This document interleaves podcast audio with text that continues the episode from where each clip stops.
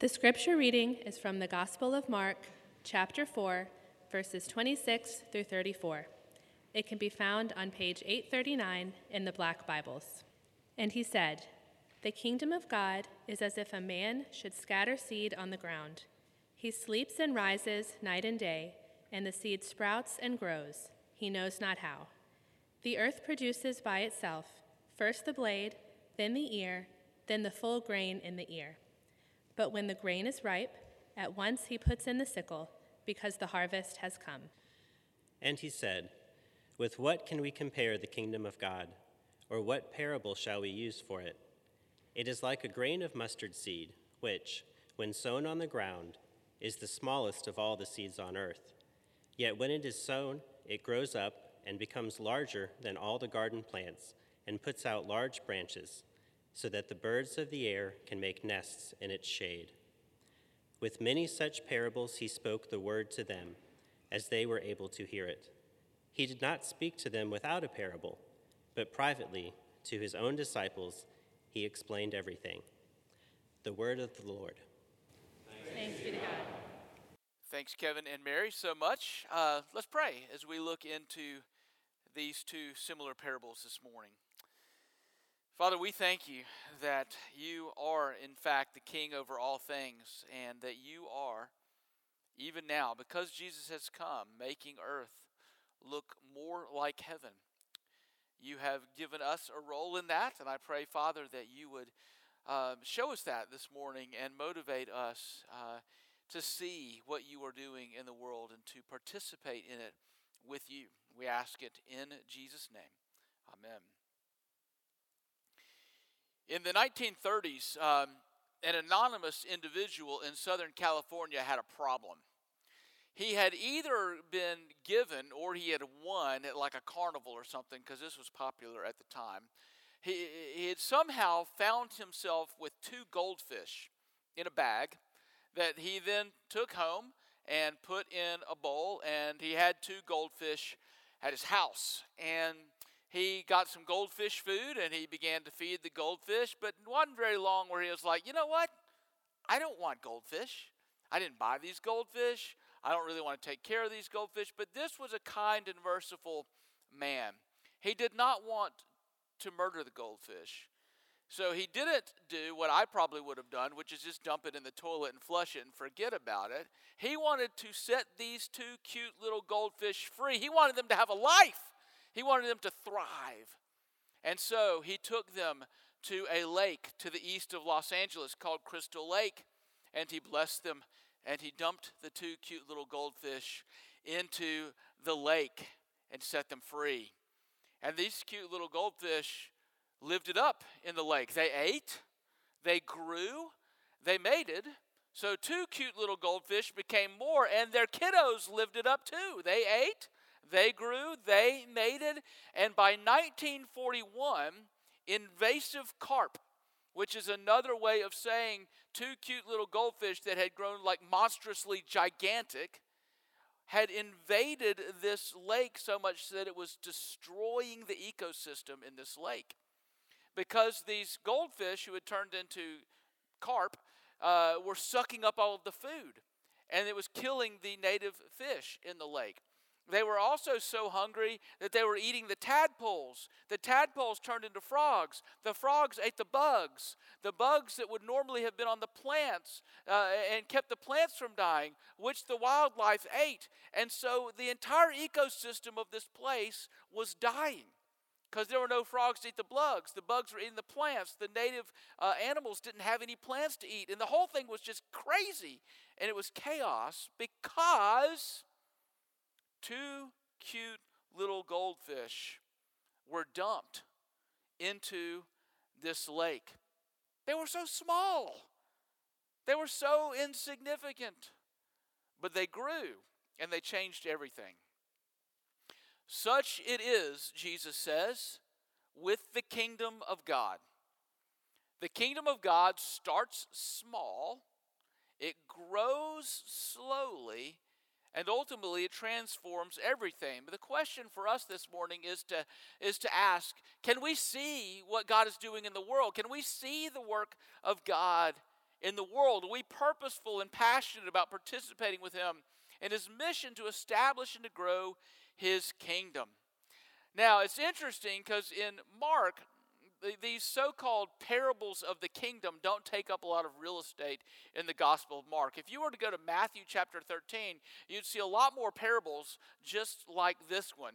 Mark, Mark is the kind of uh, uh, evangelist, the apostle, who just runs with his hair on fire straight to the cross. He doesn't spend a lot of time loitering in, in parables and miracles. If you want to read more about that, Matthew and Luke spend a lot more time there. Um, Mark is, is really driving us to the cross, but here he stops and he focuses on really what is the key to the teaching and the ministry of Jesus, what he calls the kingdom of God.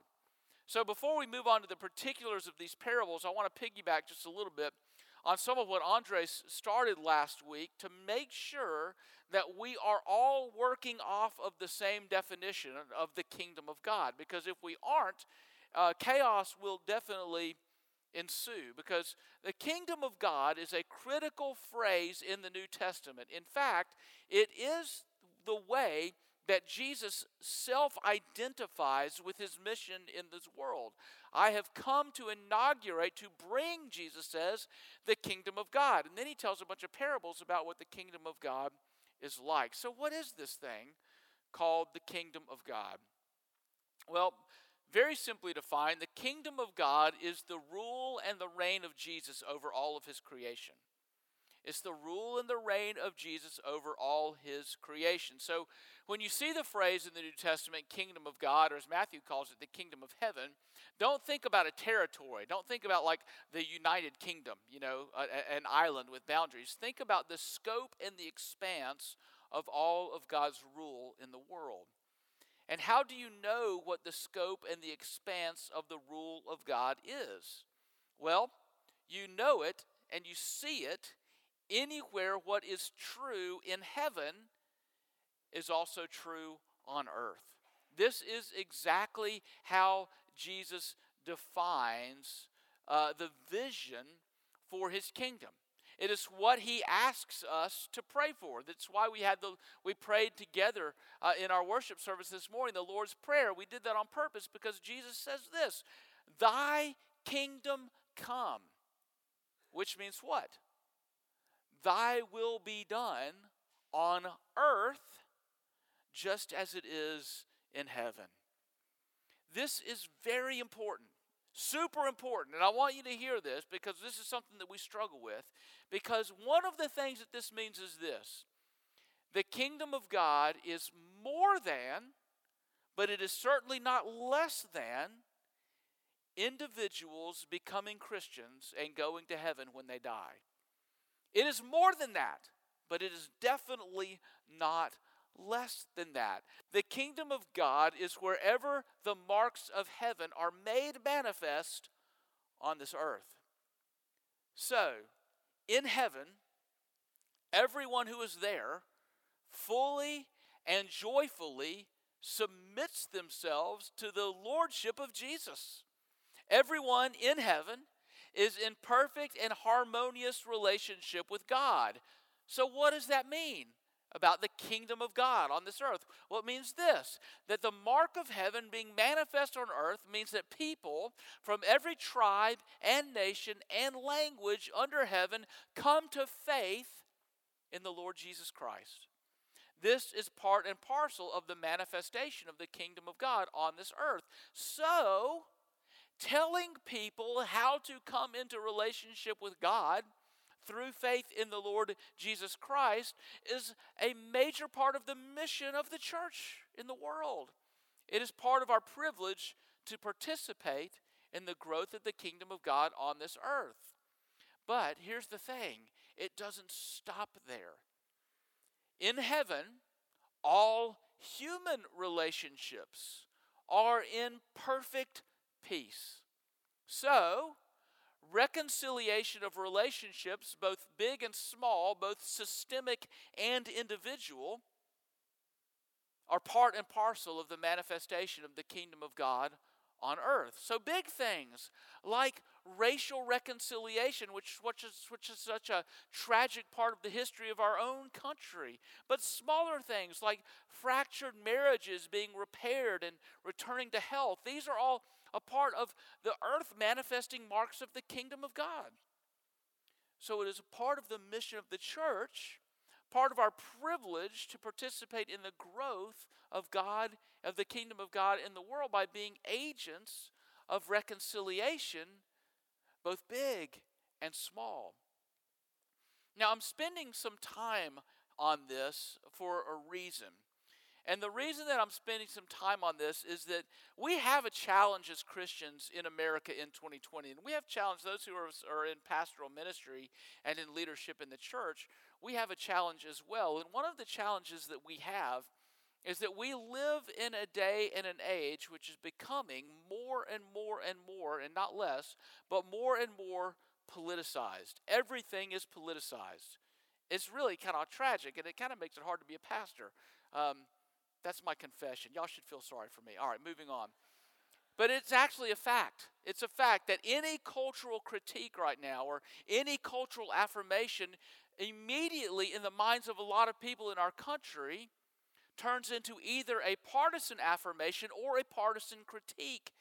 And it gives anyone an excuse either to affirm it, yeah, you tell them, or to ignore it. Why? Well, here's why. It's because whatever has been said has been is being filtered through the partisan mind, which is more easy to form frankly, in the way that we are exposed to, to, to, to things in our world, than a mind that is formed by the full orbedness of the Word of God. In other words, my contention is this right now, on accident, I think, potentially on purpose, but, but largely on accident, a lot of people in our country are reading God's Word through a politi- politicized mind, a mind that has been formed to, to filter everything out in partisan ways rather than the opposite. Rather than filtering everything through the full orbed aspect of God's Word. What this means is that it makes it easier to live in, uh, in, in either or world where the Bible teaches us to live in a both and world. It's easier for us to live in an either or world where the Bible is con- trying to convince us to live in a both and world. So, for some who identify as Christians in America, it, it, it becomes either or right? You, you'll probably read this somewhere. So, so you'll hear critiques that say people that are really concerned about justice in the world aren't concerned about the gospel. It's either justice or the gospel, right? Or you'll hear, okay, people in the world that are really concerned about systemic things like racial reconciliation aren't concerned about evangelism. It's either racial reconciliation or it's evangelism. Y'all, this is wrong. Flat out. 100%. It's just wrong. And I feel like I'm on pretty solid ground in stating that because Jesus says that if we confine the full extent and the full expanse of what the Bible calls the gospel only to an individual's personal relationship with Jesus and going to heaven when they die, then what have we done? We have dismissed Jesus' own explanation for everything that he was doing when he came to this earth, which was to bring back together what had been undone duly separated through sin, where earth and heaven were one. Where earth and heaven were one. So that things on this earth become just as they are in heaven. That's the full manifestation of the kingdom of God. So, a little practical application here. I would encourage you to avoid dismissing a follower of Jesus, a, a fellow follower, a brother or sister in Christ, who is very passionate about something like racial reconciliation or issues of justice and mercy in the world, to, to avoid dismissing them using words like social justice warrior. Don't do that. First of all, it's derisive, it's unbecoming of a follower of Jesus to do that. But second, it doesn't take into account that that may be what God has gifted that person to do in this world as a manifestation, as a partial manifestation, not the full thing, but a partial manifestation of the kingdom of God in the world. Now, this may be uncomfortable for, for some of you, and, and, and that's okay. It's okay to be uncomfortable. I, I encourage you to sit in the uncomfortableness of it. Um, Jesus did not come to this earth to make us comfortable, He came to make us holy. Um, and, and, and I'm uncomfortable all the time. And holiness includes understanding that the kingdom of God is both personal reconciliation with God through faith in Jesus Christ and this world that we live in, this earth, in the present time, more and more manifesting what is true in heaven. Now, this actually sounds exciting. This sounds like something worth actually living toward and living into and pursuing. It also sounds like we should expect big things all the time. Like everything should be like gigantic and huge and new and bright and flashy and cymbals and trumpets and lightning and thunder. But this is where things get a little bit confusing. Well, I, that was also confusing. This is where things get even more confusing. Because what does this look like? How's it start? How's it end? What, what, are we, what, are we, what are we looking for here and what are we participating in? Well, Jesus says that the kingdom of God starts small and it grows slowly. The kingdom of God that transforms everything starts small and it grows slowly. The kingdom of God starts small. There is a reason, I want to remind you, there is a reason that Jesus had to speak in parables. And there's also a reason, as verse 34 reminds us, that nobody understood what he was talking about. He had to, he had to explain these things to his own disciples. And that is because just like we are formed in a particular way in our own culture, first century Jews had also been formed to expect a particular thing with the coming of the Messiah.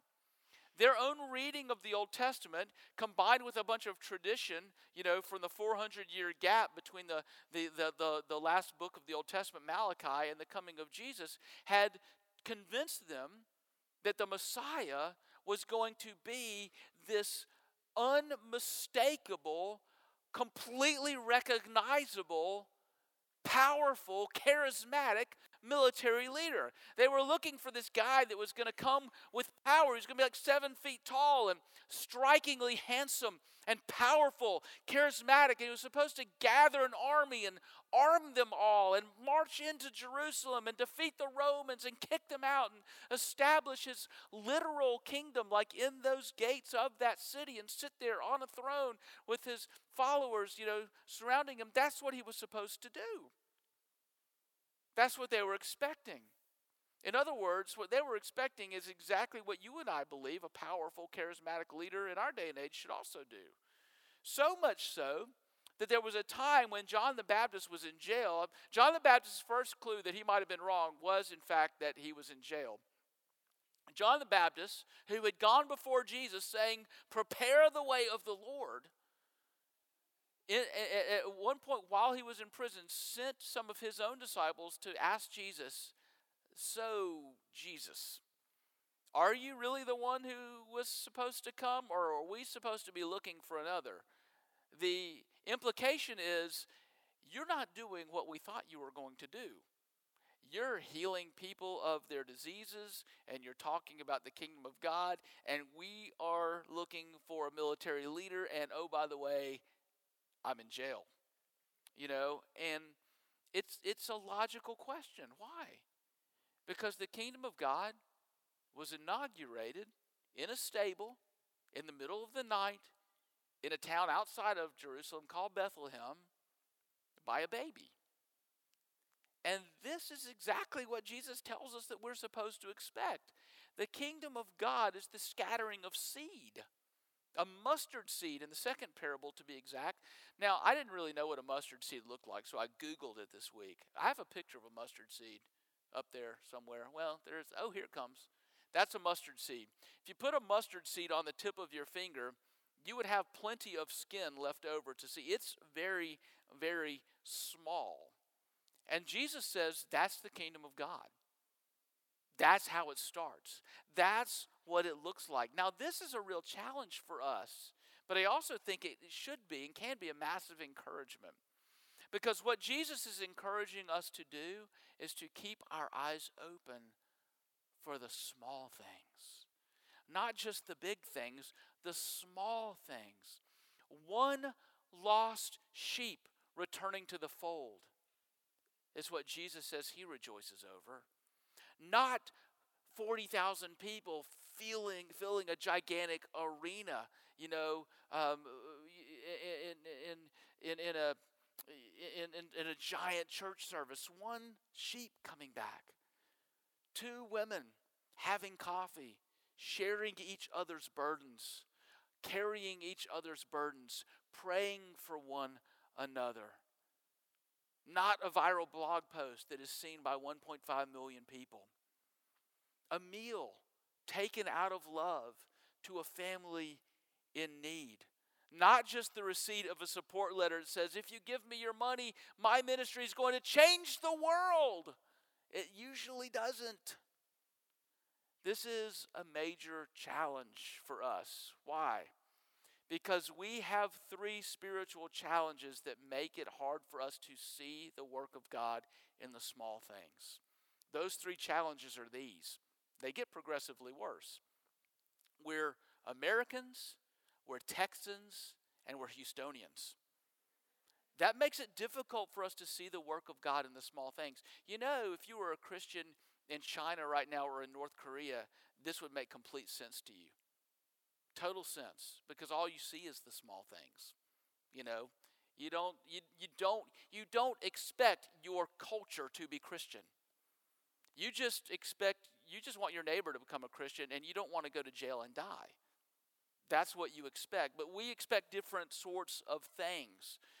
And so we falsely conclude, and this is a tragedy, that small signs of the kingdom, small acts of faithfulness, well, they're really not that faithful at all because if they were faithful, they would just be bigger, right? After all, a pastor who spent the last 50 years of his life preaching the Word of God to 50 people in a dying Appalachian town, well, he's not that successful, is he? But maybe the pastor who preaches to thousands, who has a you know, a streaming show to the entire world, who has 12 sites of his church, who has a podcast, who gets invited to speak at all of the conferences, but never talks to his wife and his children hate him. But that guy is making an impact for the kingdom. Or is he? This leads us to a question What are you looking for? And what do you celebrate when you see it? What do you look at and say, I see the work of God here? I see the work of God here. Or are you so cynical that you actually never do that? That might be another problem with us is we just say, yeah, I never see it. Everything's terrible all the time. Seeking out, looking for, finding, and celebrating small manifestations of the kingdom of God is a very important spiritual practice. And it's also very difficult for us. Here's some examples. This could never happen to you. It, it may have happened to me or, and Shannon on a couple of occasions. I can't remember. If your child tells a lie um, and then thinks about it for a day or so and comes back and apologizes to you for lying to you, throw a party Throw a party. Now you still have to parent that situation, so you might have to throw that party internally, but but throw a party. Why? Because there in that moment is a mustard seed manifestation of the work of God. If you are talking to your husband or to your wife, and you can tell because you've been here and done that, that conflict is brewing, right? And somehow you would have known that eight months ago, when your husband or your wife pushed that one button that only they know where it is, but they know where it is, they pushed it, and you know, eight months ago, you would have just exploded everywhere, shrapnel all over the house. But this time, you are able to step back and you're able to think, wow, why is it that that makes me so angry? What's going on in my own heart? And how can I respond in a way that diffuses this situation rather than exacerbate? If you ever think that once, throw a party, kill the fattened calf because therein lies a mustard seed manifestation of the work of God. Let's say that you are at school and you are taking a test and you don't know the answer, and three months ago, without ever thinking twice about it, you would have just looked at the paper of the person sitting next to you. But then you went to Sunday school and you realized that there are these things called the Ten Commandments, and, and they tell you not to lie or to steal. And you think, well, maybe this is both lying and stealing, and maybe I shouldn't do that. And so you get the question wrong. Throw a party. Throw a party because there in that moment is a mustard seed manifestation of the presence of the kingdom of God. But a mustard seed doesn't remain a mustard seed, it does grow. It grows slowly. Have you ever gone, you know, uh, in Houston, it's a pretty transient city. So, you know, I, uh, people I have known that have been part of Christ the King, and maybe they left 15 years ago, right? And I haven't seen them, I haven't heard from them, but I'll get a Christmas card. And, and, and on that Christmas card, I will be like, I do not recognize you at all, your children. Like, you know, they were three and now they're 18. You know, it's like, uh, these are not the same people but they are the same people. And if I were to tell them that, man, you have changed so much, they would think, I kind of look like I always did. You know, why do I perceive one thing and they perceive another thing? Well, it's because that growth doesn't just take place like that. You, a person doesn't really go from three years old to 18 years old. They have like manifesting ages, you know, all the way through. They grow slowly. And that's the way it is with the growth of the kingdom of God in the world. It's like a man, the first parable, it's like a man who scatters seed on the ground and then he just goes to bed. This guy's not a great farmer. You know, he scatters seed on the ground, he sleeps, he rises, the seeds grow, it bears fruit. He doesn't know how it happened. That's the, you know, it just happens. There are two things that we can pay attention to in that parable. First, the growth of the kingdom of God is very much the work of God. God is at work. God has not abandoned his world.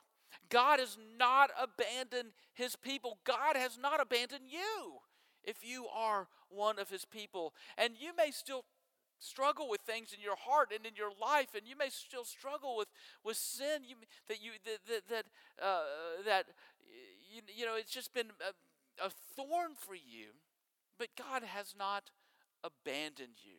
He is growing that seed slowly but surely. And that's the second encouraging part of Jesus' words. This takes place over time. Some of you have gardened before, and you know that if you've done that, you have never planted a seed and then gone and gotten a cup of water and then come back and boom, it was full grown, healthy plant doesn't work like that. It takes time. Sometimes it's very imperceptible. Sometimes bugs and things get on, and some of the leaves die and they may fall off, but nevertheless, it grows. And because that is the, the, the, way that Jesus is talking about us expecting and seeing the work of God both in ourselves and in the world, here is a potential spiritual New Year's resolution for you for 2020. The people of Christ the King. Here's something I would want to encourage you in is this. Be patient. Be patient. Be patient with yourself. Be patient with other people. And even be patient with God. Be patient with yourself. I know that some of you expect yourselves to be perfect. You expect everything you touch to turn to gold. You expect not to struggle so much with things in your life. You expect this year to be different from last year. You expect to say, you know, this year I, I am not going to worry so much. And then you go to bed worrying about not worrying. Or you say, This year I am not going to respond to my children in anger. But it's the very first thing that you do. And then you beat yourself up for your failures. And one of the things that that does is it causes you the inability to look for and see because you're looking for big things, right? You forget to see the work of God in the small things and you forget to celebrate those things. If you expect perfection in yourself, you will always be disappointed. Always. And it leads to another point be patient with others as well. Because if you expect perfection in yourself, you will always be disappointed in other people too. That's just a fact.